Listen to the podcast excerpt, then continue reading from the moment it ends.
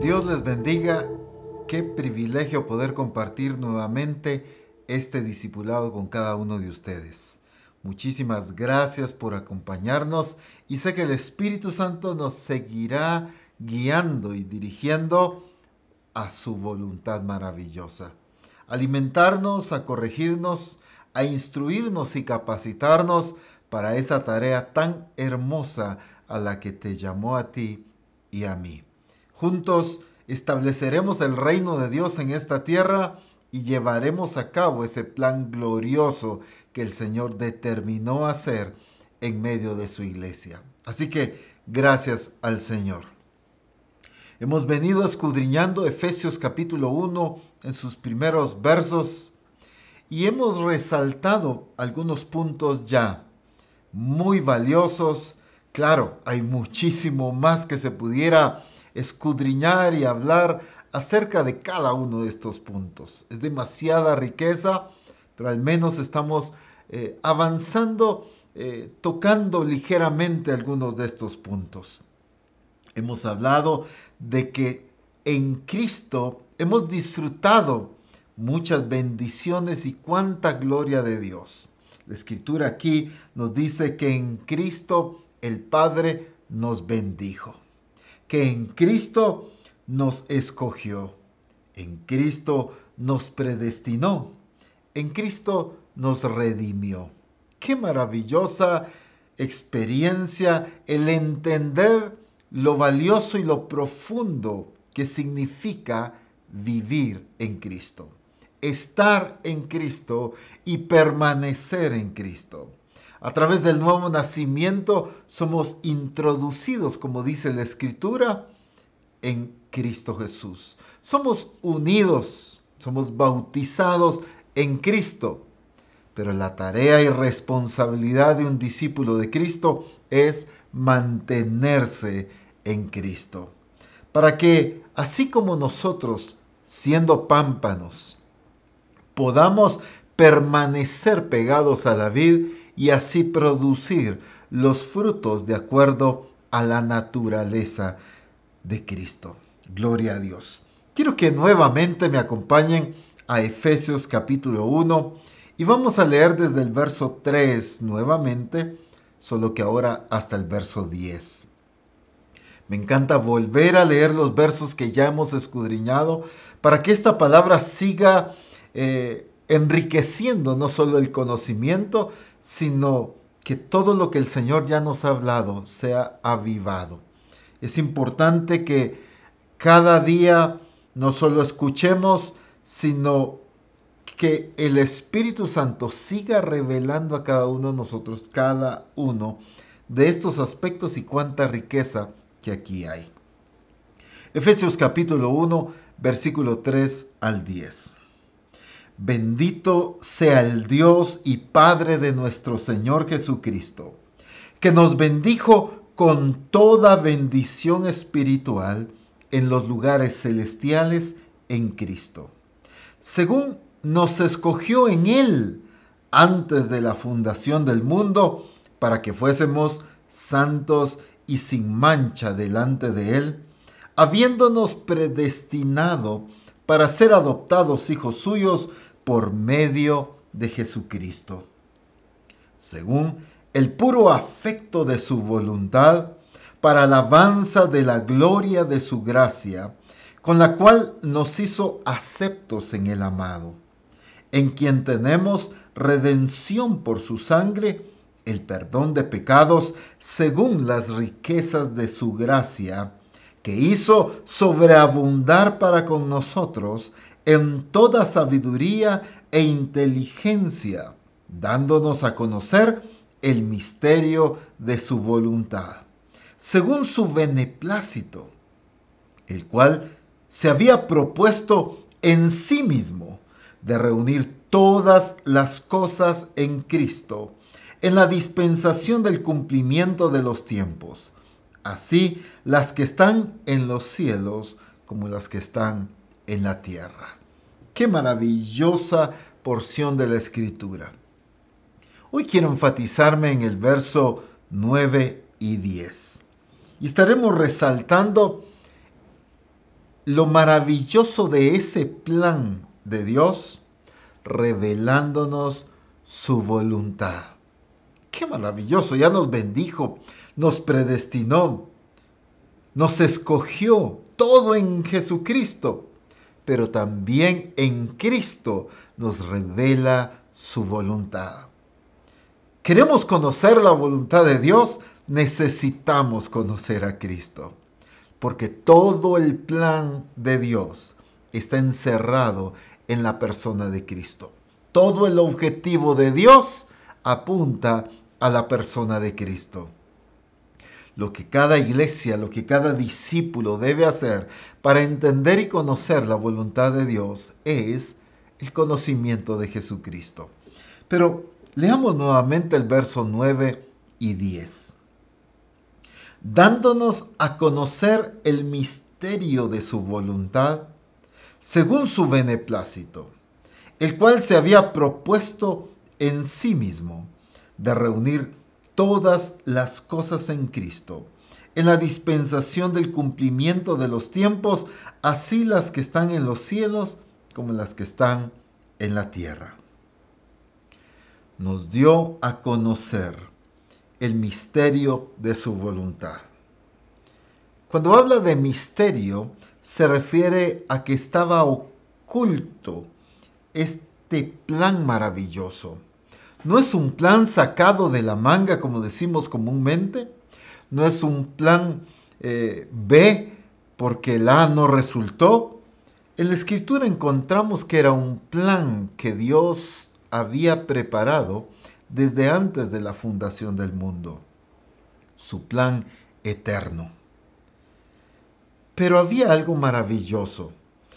Tenía que ser oculto hasta la manifestación de Jesucristo y después ser revelado a la iglesia por medio, en este caso particular, del apóstol Pablo, pero luego él enfatiza que a través de los apóstoles y los profetas fue revelado ese misterio también.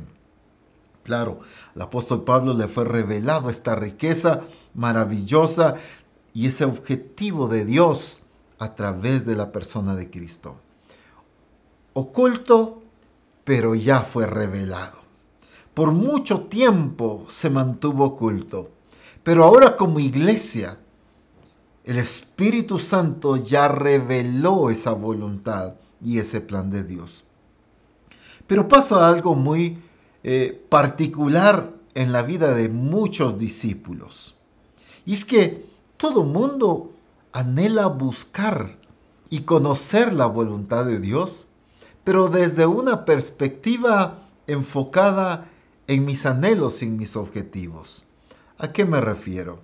Muchos están buscando conocer la voluntad sobre qué carrera debo estudiar para ser un profesional. ¿Dónde debo comprar una casa? ¿Será que esta es la persona con la que debo casarme? Señor, muéstrame tu voluntad para esto. Y queremos buscar la voluntad de Dios. Queremos que algún ministro nos oriente en la voluntad de Dios. Queremos que algún profeta nos dé palabra de Dios mostrándonos su voluntad, pero de acuerdo a las necesidades o inquietudes que tenemos. Queremos conocer la voluntad de Dios en cuanto a los anhelos que cada uno de nosotros queremos alcanzar. Algunos se preguntan, ¿cuál es la voluntad de Dios? Si debo casarme o quedarme soltero. ¿Cuál es la voluntad de Dios? Si debo levantar un negocio o dedicarme al ministerio. ¿Cuál es la voluntad de Dios? Si debo tener un hijo o cuatro nos enfocamos en buscar la voluntad de Dios en base a nuestros planes y nuestros anhelos. No descarto que Dios no pueda dirigir o guiar en estos aspectos a nivel personal o a través de algún ministerio. Pero cuando la escritura habla de que nos ha revelado su voluntad, no se está refiriendo en este caso particular a que si voy a casarme o voy a quedarme soltero, a que si esta persona eh, va a ser el esposo o la esposa, a que si es esta casa la que debo comprar o si es este negocio en el que debo invertir. Aquí está hablando de un plan glorioso de reunir todas las cosas bajo el mando de Jesucristo. Someter todas las cosas y poner a Jesucristo como cabeza y autoridad de todas las cosas. Ese plan es glorioso y ese plan incluye muchos aspectos más. Al leer las diferentes cartas del apóstol Pablo, incluso aquí en Efesios se nos amplía mucho acerca de este plan secreto o este plan que estuvo oculto antes. Es muy amplio. Tiene que ver con que los gentiles ahora somos parte del pueblo de Dios, somos iglesia de Jesucristo por medio del nuevo nacimiento. El plan es muy extenso y glorioso. El asunto es que a veces cuando hablamos de voluntad de Dios, siempre estamos pensando en nosotros mismos. Pero tenemos que entender que el propósito de Dios no se trata de mí. El propósito de Dios se trata de Dios. Cuando hablamos de voluntad de Dios, siempre nos enfocamos en nosotros, pero no en lo que Él determinó hacer, en mi familia, a través de la iglesia, en mi país o mi comunidad, en las naciones. Su plan eterno. El plan de Dios es mucho más grande que con quién voy a casarme. El plan de Dios es mucho más grande en que si levanto este negocio o el otro. El plan de Dios es muchísimo más grande en entender qué carrera debo seguir. No estoy diciendo que no busquemos la guía del Espíritu Santo en todas las decisiones que nos corresponda en nuestra vida cotidiana. Claro que sí. La escritura habla de poner al Señor delante de todas nuestras eh, decisiones. Necesitamos ser dirigidos y guiados en todo. No es el concepto religioso que hoy en día se enseña por ejemplo, de buscar a Dios cuando las fuerzas ya no te son suficientes. No, la iglesia no debe buscar a Dios cuando ya sus fuerzas no son suficientes. La iglesia debe vivir en Dios toda su vida. Yo no puedo buscar la decisión o la, o la directriz de Dios cuando no sé qué decisión tomar. Debo buscar la, la dirección de Dios aunque aparentemente sepa qué decisión tomar. Es que no se trata de solo cuando estoy confundido, cuando estoy en una encrucijada, ahí necesito que el Señor me dirija. No, la iglesia debe ser dirigida en todo, aunque pareciera estar consciente o muy entendida en alguna decisión particular. Recuerden que la escritura claramente enfatiza que el corazón es engañoso más que todas las cosas y perverso. A veces nuestras decisiones las tomamos por dirección de nuestras emociones, de nuestros pensamientos, pero no por dirección del Espíritu Santo. Dios reveló su voluntad, pero esa voluntad es mucho más amplia que estas decisiones cotidianas que nosotros necesitamos ser dirigidos. Vuelvo a enfatizar, es importante buscar la dirección de Dios en toda nuestra vida, pero aquí particularmente tiene que ver con un plan eterno, que no está enfocado en mí, está enfocado en Él.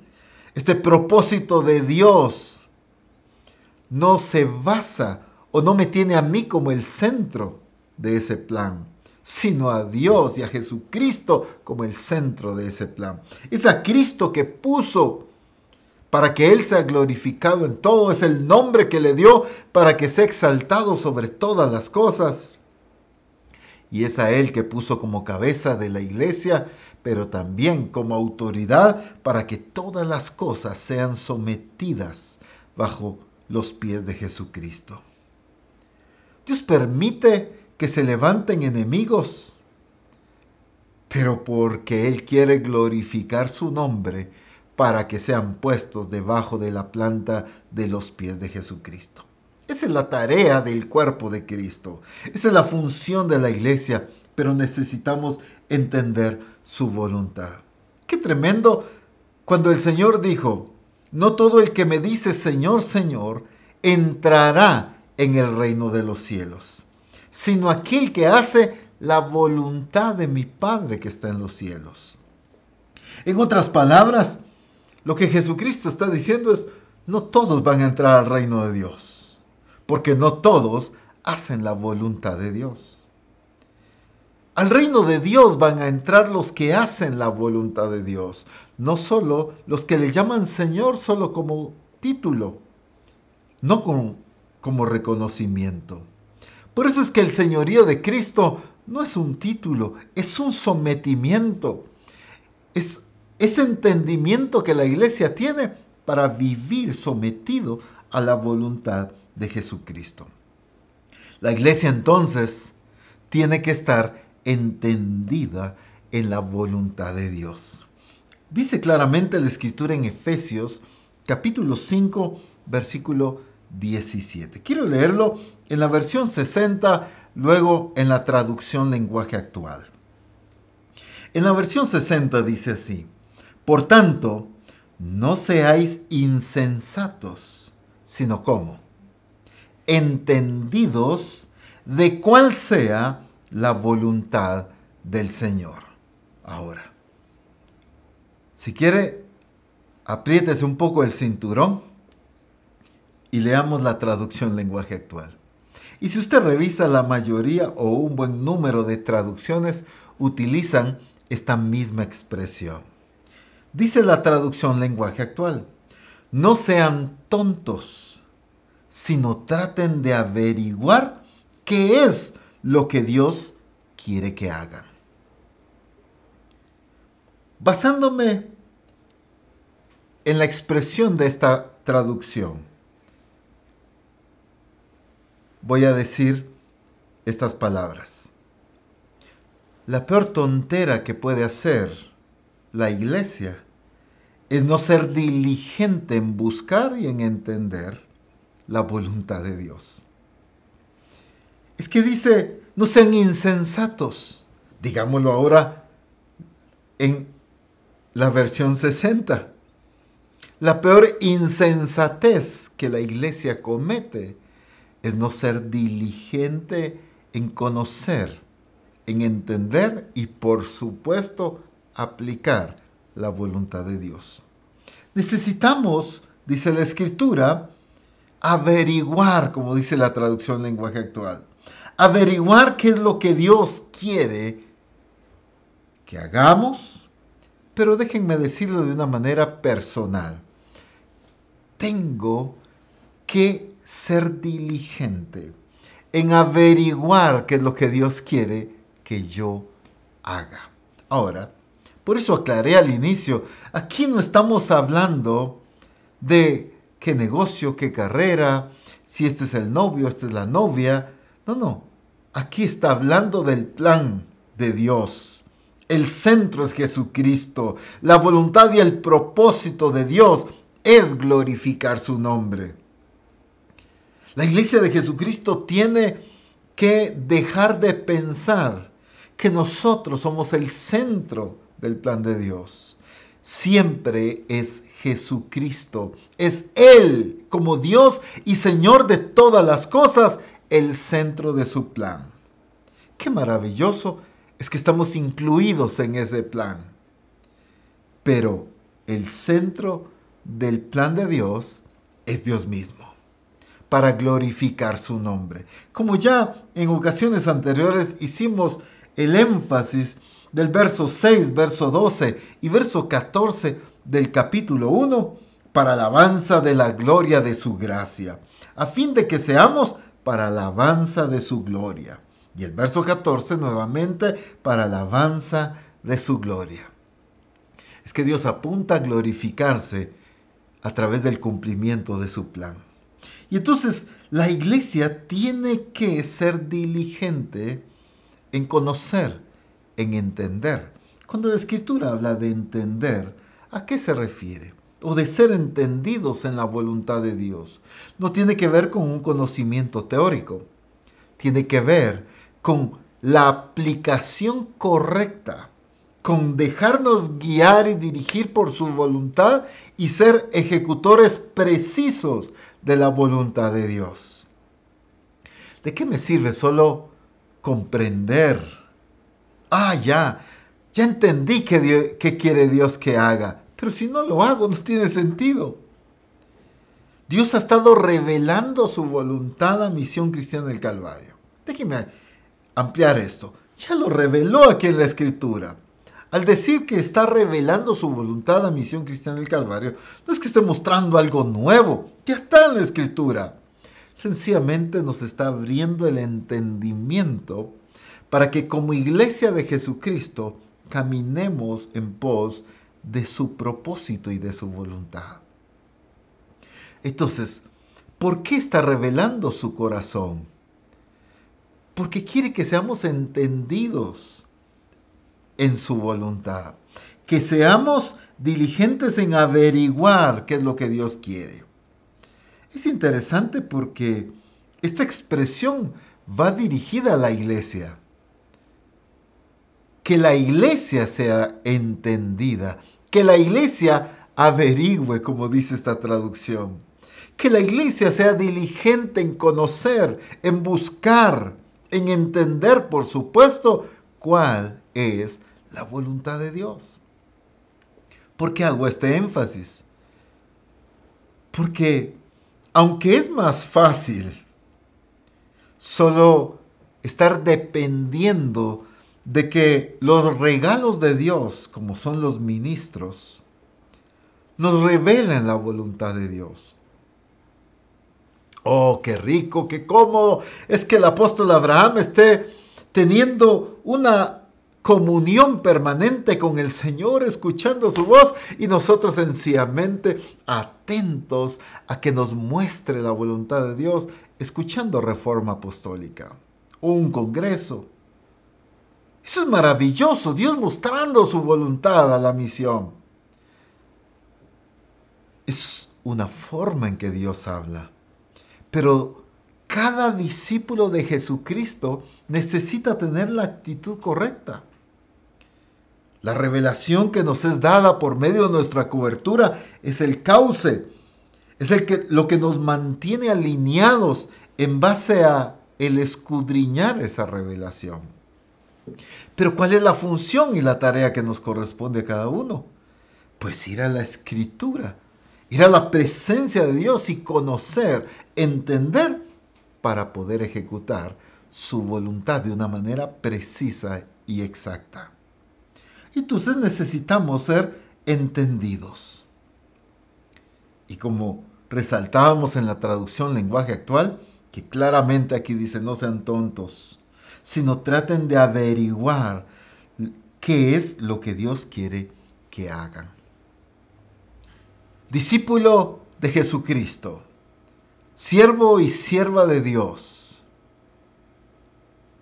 debes determinarte a buscar, averiguar, a conocer cuál es la voluntad de Dios para tu vida. Dicho en otras palabras, esto mismo, debes averiguar qué es lo que Dios quiere que tú hagas. Así que la búsqueda de la voluntad de Dios no está enfocada en lo que yo quiero hacer, qué dirección Dios me da. Esta es una parte Importante para cada uno de nosotros, por supuesto que lo es. Pero cuando hablamos del plan de Dios y su voluntad eterna, debemos entender que hay algo más glorioso, vital e importante que la iglesia de Jesucristo tiene que estar enfocada en buscar, como dice aquí, en averiguar para la aplicación correcta y precisa de esa voluntad y de ese plan. Necesitamos entonces ser discípulos y ministros que nos determinemos en entender y conocer con exactitud qué es lo que Dios me llamó a hacer a mí. Estamos disfrutando un tiempo de gracia, de misericordia de Dios en estos tres meses que el Señor estableció. Tres meses para presentarnos delante de Dios aprobados. Claramente el Señor nos habló de que no nos presentemos aprobados hasta el final de los tres meses. Que empecemos a presentarnos aprobados ya en las diferentes áreas de nuestra vida. Pero ¿qué pasa con el conocimiento de su voluntad? Claro, en esencia ahí está centrado todo. Porque si hablamos de matrimonios, pues lo que tenemos que entender es cuál es la voluntad de Dios en un matrimonio. Y vivir de acuerdo a eso. Corregir las deficiencias en cuanto a esto.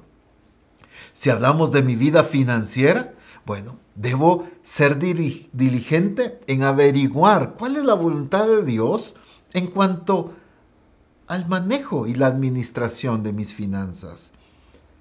Debo diagnosticar las deficiencias, corregirlas y así agradar a Dios en esta área de mi vida. Y así pudiéramos mencionar cualquier otra área. El trabajo como discípulos de Cristo, los grupos de comunión familiar, nuestra relación como familia, y tantos aspectos más. Nuestra madurez, nuestro servicio a Dios. Es que todo se basa en conocer la voluntad de Dios. Por eso Él está revelando su corazón y su voluntad. Al revelarnos a Cristo nos está revelando el diseño. Y ese diseño es su voluntad. Por lo tanto, necesitamos evaluarnos en este tiempo que el Señor nos ha dejado, que ya por cierto estamos a un mes casi de finalizar este periodo tan valioso del Señor, pero necesitamos evaluarnos en base al diseño de Jesucristo, en base a la voluntad de Dios, no en base a mis criterios, no como me siento, no como me mido yo, no como me parece de acuerdo a mis criterios o quizá incluso a la religiosidad con la que yo he vivido. Que la medida, que el diagnóstico y la corrección que hagamos en nuestras vidas no sea dirigida por un espíritu de religiosidad, que no sea dirigida por costumbres y tradiciones, que no sea dirigida por necedades en nuestros criterios y pensamientos, sino que sea dirigido de acuerdo al diseño establecido por Dios. Pero para podernos corregir entonces de una manera correcta, necesitamos averiguar cuál es su voluntad. ¿Cuál es la voluntad de Dios para tu matrimonio? ¿Cuál es la voluntad de Dios para la vida de tus hijos? ¿Cuál es la vida que ellos no solo deben tener respecto a su relación contigo, sino a su entorno, a sus anhelos, a su servicio a Dios. También cuál es la voluntad de Dios en cuanto a la forma de corregir, de instruir y de orientarlos. ¿Cuál es la voluntad de Dios en cuanto al temor que debo tener en el manejo de mis finanzas? ¿Cuánto le fallamos a Dios muchas veces en no serle fiel a Dios en nuestras finanzas. Pero no solo es esa parte, sino tal vez yo puedo ser alguien que diezme y que ofrende, pero quizá no soy prudente en invertir. Soy muy precipitado en invertir y entonces estoy administrando incorrectamente mi dinero. O sencillamente, pues no lo estoy multiplicando también. Entonces hay muchísimos aspectos en los que necesitamos averiguar cuál es la voluntad de Dios.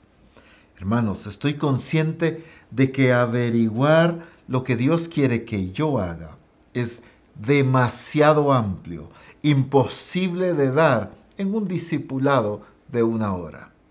Estoy tocando algunos puntos nada más, pero esto es demasiado profundo que el Espíritu Santo nos seguirá dirigiendo a cada uno o en cada iglesia a nivel particular para ampliar y corregir estos aspectos. Ahora, una iglesia diligente en conocer y entender la voluntad de Dios es una iglesia que va a dar claras evidencias de ese conocimiento de la voluntad de Dios. Me encanta cómo el apóstol Pablo, siempre aquí en Efesios, en el capítulo 3, versículos 3 al 4, lleva a la iglesia a estar consciente de el nivel de conocimiento que él tenía de la voluntad de Dios. Dice así, que por revelación me fue declarado el misterio, como antes lo he escrito brevemente, leyendo lo cual podéis entender cuál sea mi conocimiento en el misterio de Cristo. Voy a leerlo nuevamente.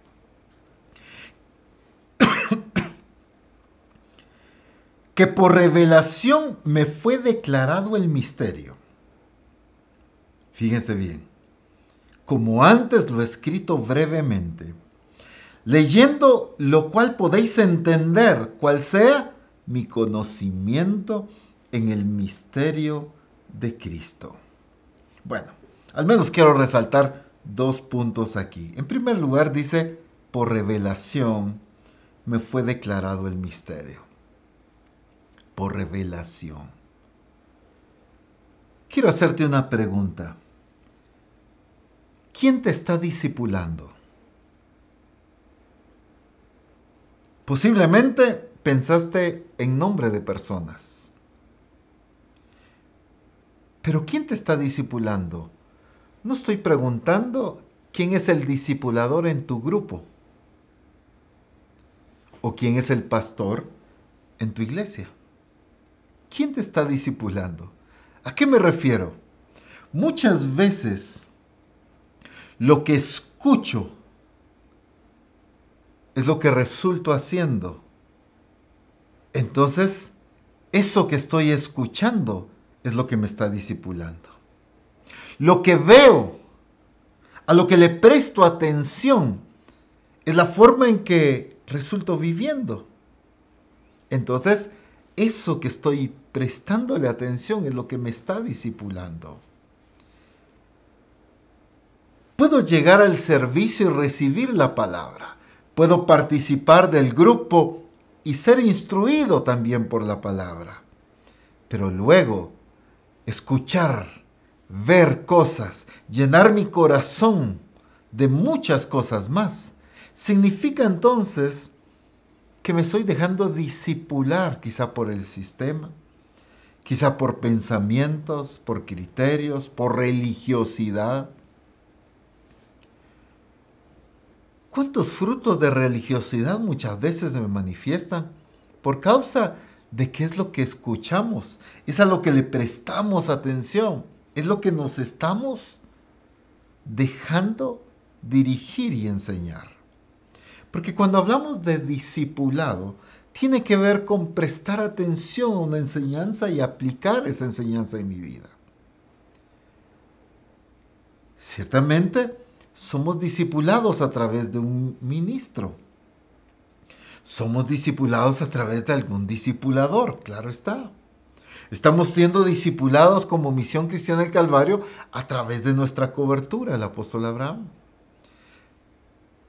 Pero el asunto es que muchos no solo están siendo discipulados por esto, muchos están siendo discipulados por otros aspectos, por otras áreas, por otras personas, por otras cosas que anhelan, por otras cosas a las que le están prestando atención. ¿De qué estás llenando tu corazón, tu mente, tu entendimiento? Me encanta esta palabra porque el apóstol Pablo en primer lugar hace énfasis a que el misterio que él entiende ahora vino revelado de parte de Dios. el conocimiento, las experiencias, la religiosidad y los conocimientos que él tenía. Dice, todo lo he refutado pérdida por el eminente conocimiento de Jesucristo. Había sido preparado y enseñado. Sin embargo, todo eso, él fue capaz de hacerlo a un lado. Porque todavía, aunque en aquel tiempo había sido enseñado por Gamaliel, pero aún en el ministerio, si le seguía prestando a esas enseñanzas, significaba que todavía seguía siendo discipulado por él. Sin embargo, aquí dice por revelación. Pero aquí es otro punto el que quiero hacer énfasis. Como antes lo he escrito brevemente, leyendo, lo cual podéis entender cuál sea mi conocimiento en el misterio de Cristo. Me encanta tanto esto, porque el apóstol Pablo, con una actitud correcta, dice, si ustedes leen con atención esta carta que les he enviado, se van a dar cuenta del abundante conocimiento que tengo de este misterio de Cristo, de este plan de Dios. ¿Por qué estoy resaltando esto? Porque como ministros, como discipuladores, bueno, como iglesia, debemos dar evidencias de que la predicación está enriquecida del conocimiento del plan de Dios. Que una directriz, que una enseñanza, una corrección, está enriquecida de la voluntad de Dios. Pero ¿qué pasa con aquellos discipuladores o ministros? Bueno, aquellos que en algún momento tienen el privilegio de predicar detrás de un púlpito o en línea y se les escucha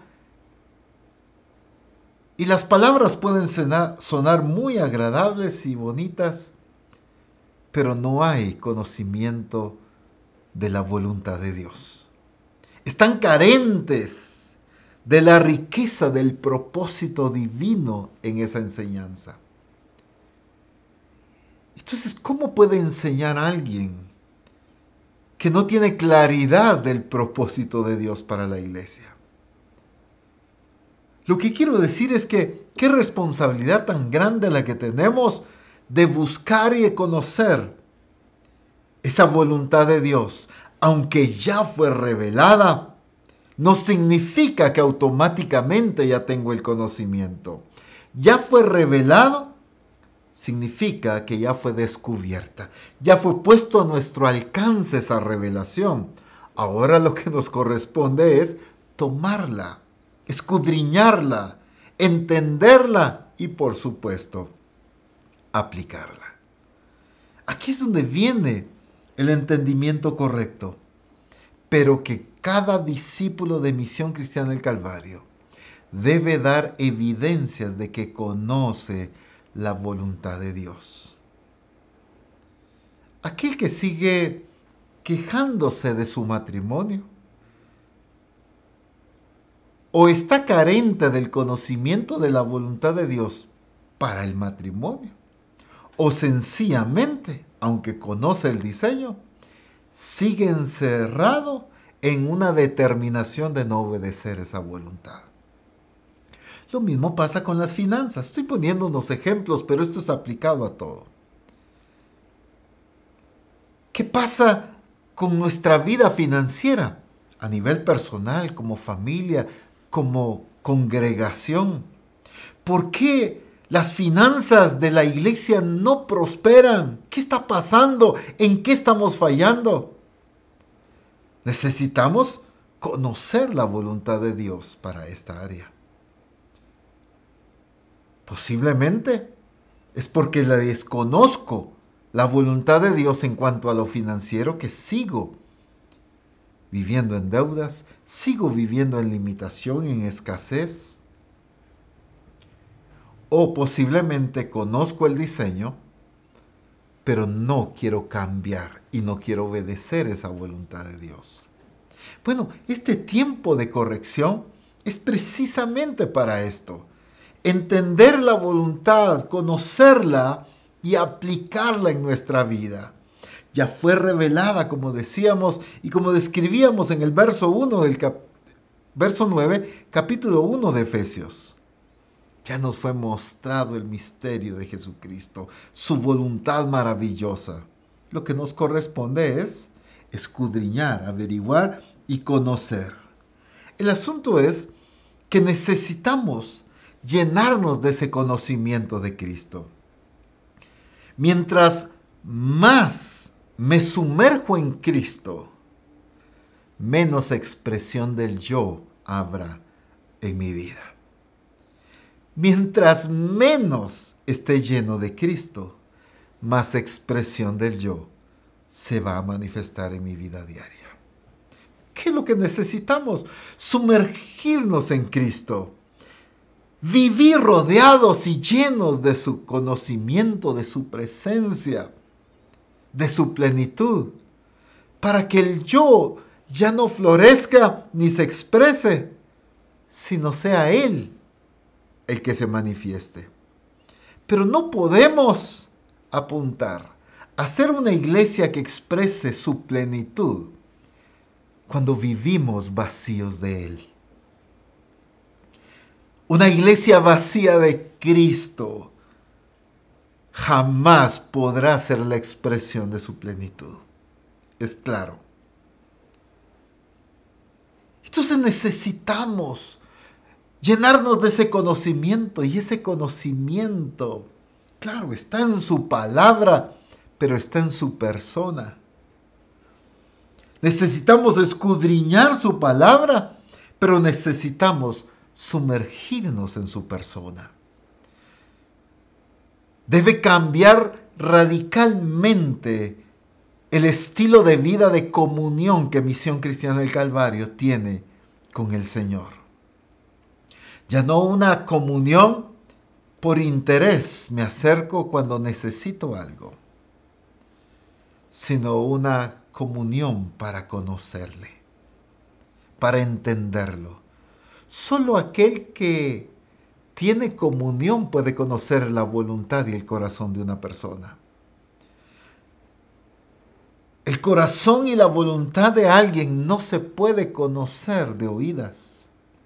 No se puede conocer distante. La única manera de conocer verdaderamente el corazón y la voluntad de alguien es a través de la comunión. ¿Queremos ser una iglesia que conozca la voluntad del Señor? La prioridad debe ser nuestra comunión con Él. Cuando hablo de comunión no necesariamente estoy hablando de, pasárnosla cantando coritos todo el día o en cultos. Estoy hablando de una comunión, no importa dónde esté, pero yo estoy en una comunicación, en, una, en un entendimiento sumergido en su presencia, platicando, preguntando, escuchando, siendo dirigido en todo momento. Ya no aquellos momentos nada más que le dedicamos eventualmente, sino una vida totalmente sumergidos en su presencia. Qué interesante el fruto que una iglesia con el pleno conocimiento de Jesucristo puede dar. Fíjense que estamos hablando y acabamos de mencionar aquí en Efesios 3 el apóstol Pablo hace referencia al conocimiento de ese misterio. Le fue declarado por revelación y el conocimiento que él tiene al describir. En los versos siguientes sigue ampliando ese misterio, ese plan. Ahora, en el verso 10 del capítulo 3 de Efesios, solo que quiero, quiero leerlo en la nueva Biblia viva en la nueva Biblia viva, dice así, esto es así para que todos los poderes y autoridades en los cielos conozcan ahora la sabiduría de Dios, que se deja ver de tantas formas al observar la iglesia. El Señor nos dijo algo tremendo el día de ayer. Misión Cristiana del Calvario debe ser el punto de referencia de una vida sometida a Jesucristo. Los matrimonios de Misión Cristiana El Calvario deben ser el punto de referencia para que el mundo vea y conozca cómo debe vivir un matrimonio. La conducta de los jóvenes de Misión Cristiana El Calvario debe ser el punto de referencia para que la juventud del mundo vea cómo debe vivir y actuar un joven. Y así en todo. Es que es al observar la iglesia que se debe mostrar la abundante y riqueza sabiduría de Dios, mostrada, manifestada en todas sus formas. ¿Dónde? A través de la expresión de la iglesia. Es en la iglesia que Dios se propuso mostrar lo glorioso de Él y la abundante sabiduría de la ejecución de sus planes, de sus determinaciones y de toda su perfección. El mundo piensa que Dios se equivoca, el mundo cree que Dios se ha olvidado, el mundo ve a un Dios injusto, pero la iglesia debe mostrar lo perfecto de Dios. el mundo debe ver a la iglesia Pero la iglesia no puede mostrar un diseño diferente, sino mostrar la abundante sabiduría de Dios. En la versión 60 solo lo menciono para que la multiforme sabiduría de Dios sea ahora dada a conocer por medio de la iglesia. De ninguna manera está hablando de entidad está hablando de ti está hablando de mí. Es a través tuyo que debe mostrarse la abundancia y la riqueza de la sabiduría de Dios. Por eso Dios quiere que nos presentemos delante de Él aprobados. Para que Misión Cristiana del Calvario lo digo de una manera personal para que tú, como discípulo de Jesucristo, seas ese punto de referencia que Dios va a utilizar. El apóstol Pablo en una ocasión dice, sed imitadores de mí así como yo de Cristo. En otras palabras, pareciera que estuviera diciendo, si no saben cómo vivir, miren cómo vivo yo, porque yo aprendí de Cristo. Bueno, el punto de referencia que Dios determinó que tú seas es para que Dios pueda decirle al mundo, no saben cómo vivir, miren a este discípulo mío.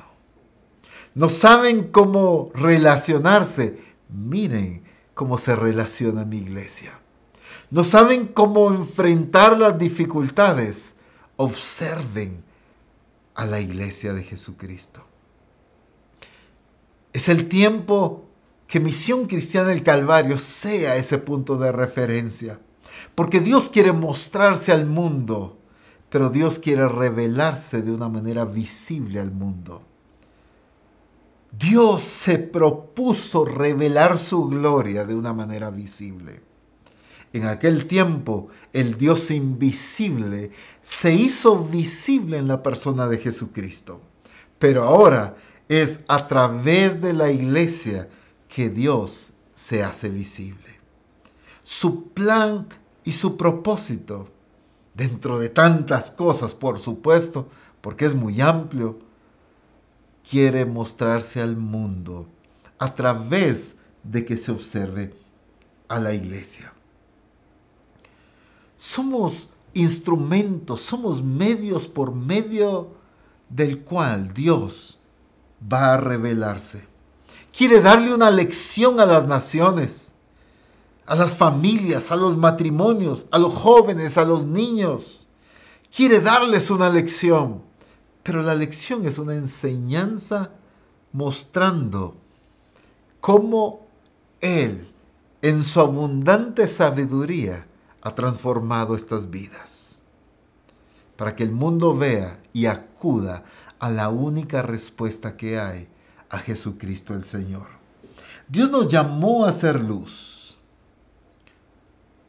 y te determinó y te escogió a ti para hacerse visible ante las naciones. Misión Cristiana el Calvario, Dios te escogió para hacerse visible a las naciones, para que su palabra se haga visible ante las naciones. Dios no te escogió solo para que te congregues. Dios no te predestinó solo para que hagas cultos. Dios te predestinó para Él mostrarse al mundo a través tuyo. Por eso es este tiempo tan glorioso. Es el tiempo de evaluar, es el tiempo de corregir, es el tiempo de entender qué tan adaptados estamos al sistema del mundo, como dice su palabra en Romanos capítulo 12 y versículo 2. Romanos 12.2 en la nueva traducción viviente. No imiten las conductas ni las costumbres de este mundo. Más bien, dejen que Dios los transforme en personas nuevas al cambiarles la manera de pensar. Entonces aprenderán a conocer la voluntad de Dios para ustedes, la cual es buena, agradable y perfecta. En otras traducciones dice no se amolden. ¿Y qué es lo que ha pasado con la iglesia? Se ha moldado, ha tomado la forma del sistema, del mundo. Quiere encajar con lo que al mundo le agrada. Quiere encajar con lo que el mundo aprueba. Se siente mal porque el mundo rechaza o se burla. La iglesia que Dios se propuso levantar aquella que ni las puertas del Hades prevalecerán contra ella, no es una iglesia que se amolda al mundo, no es una iglesia que quiere quedar bien con el sistema, es una iglesia que establece la verdad de Dios y revela a Jesucristo de una manera visible. Es aquella iglesia que muestra el carácter, que muestra la firmeza, y que muestra la santidad del Dios que nos ha llamado. Por eso, no podemos amoldarnos, no podemos imitar las conductas. Como dice la 60, no podemos conformarnos a este siglo. No podemos tomar la forma del mundo. Porque necesitamos romper ese molde que tenemos del mundo en nuestros corazones, en nuestra manera de pensar, en nuestra manera de vivir. Y permitir ser transformados en nuestra manera de pensar. Escuche bien, como dice esta traducción que leímos, entonces aprenderán a conocer la voluntad de Dios para ustedes. Una gran limitación para el conocimiento de la voluntad de Dios ha estado en que aunque lo anhelamos, pero nos hemos amoldado al mundo y no hemos permitido una transformación en nuestra manera de pensar. En este tiempo de evaluación, también debes evaluar tu manera de pensar. ¿Sigues pensando de la manera tradicional? ¿Sigues pensando de aquella manera religiosa?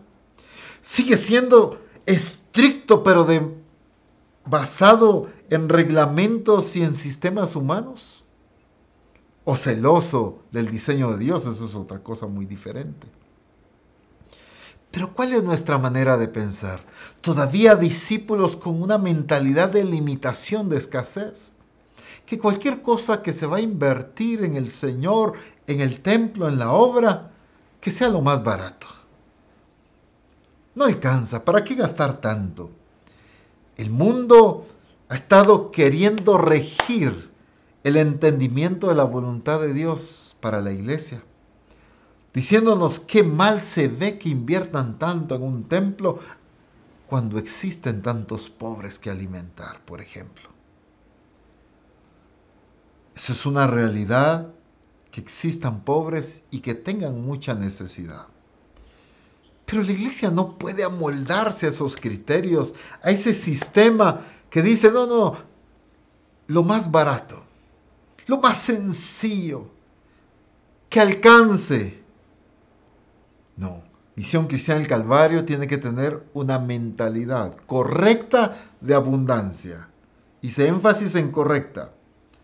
No en una mentalidad de abundancia como muchas veces se enseña de derrochar y de una vida de ambición. No, eso no es el diseño de Dios. Estamos hablando de un entendimiento correcto de su voluntad, pero tiene que pasar algo en nuestra manera de pensar. Tiene que pasar algo en que dejemos imitar las conductas del mundo. ¿Cómo es tu manera de hablar? ¿Hablas como un hijo de Dios? ¿O hablas como habla el mundo? ¿Vives como un verdadero hijo de Dios? ¿O vives como vive el mundo? ¿Te comportas en público, en privado, en lo secreto, en familia, como un verdadero discípulo de Jesucristo? ¿O cómo lo hace el mundo? ¿Trabajas? ¿Eres eficiente como un hijo de Dios? ¿O cómo lo hace el mundo? ¿Vives con los intereses de un verdadero hijo de Dios? ¿O con los intereses que vive el mundo? ¿Qué mueve tu vida? Hay tanto aquí. Por eso necesitamos, para entender la voluntad de Dios, dos cosas fundamentales que se nos mencionan aquí en esta porción de la escritura. Número uno, dejar de imitar las conductas del mundo, no amoldarnos al mundo. Y número dos, el ser transformados en nuestra manera de pensar no seguir pensando de una manera escasa y limitada, como aquel que está desamparado, como aquel que no tiene a Dios como Padre. Una mentalidad de abundancia pero correcta. Una mentalidad de prosperidad pero en el orden de Dios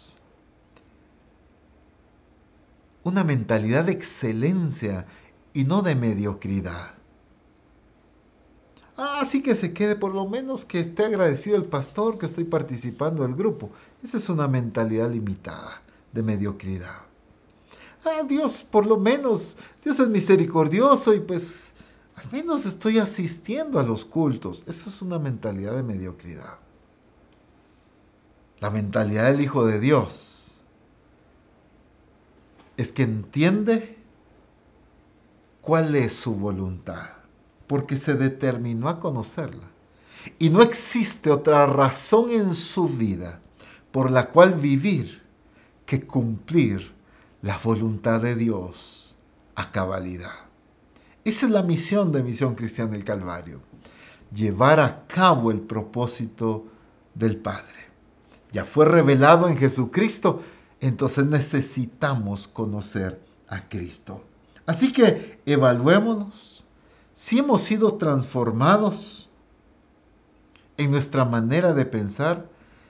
Evaluémonos si hemos sido transformados en ese estilo de vida que hemos imitado del mundo.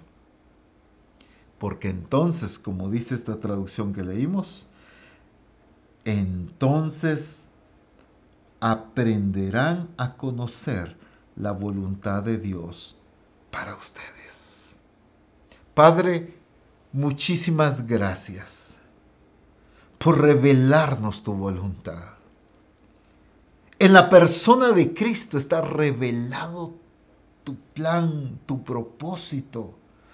Todo está revelado en Cristo.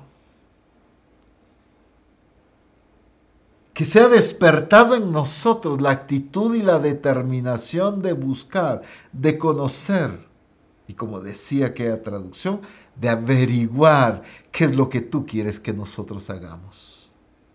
Conocer tu propósito, escudriñar tu voluntad y llevar a cabo esa voluntad. Pero Señor, que ya no nos amoldemos, que sean quebrados esos moldes que hay en nosotros del mundo, del sistema. Y que sea cambiada y transformada nuestra manera de pensar para que conozcamos y entendamos esa voluntad maravillosa que es buena, es agradable y es perfecta. En el nombre glorioso de Cristo Jesús te damos gracias. Amén. Bendito el nombre del Señor. Dios les bendiga y que caminemos en la voluntad de Dios, porque ya nos fue revelada y necesitamos conocerla y vivirla en plenitud. Un fuerte abrazo, amada familia. Dios les bendiga.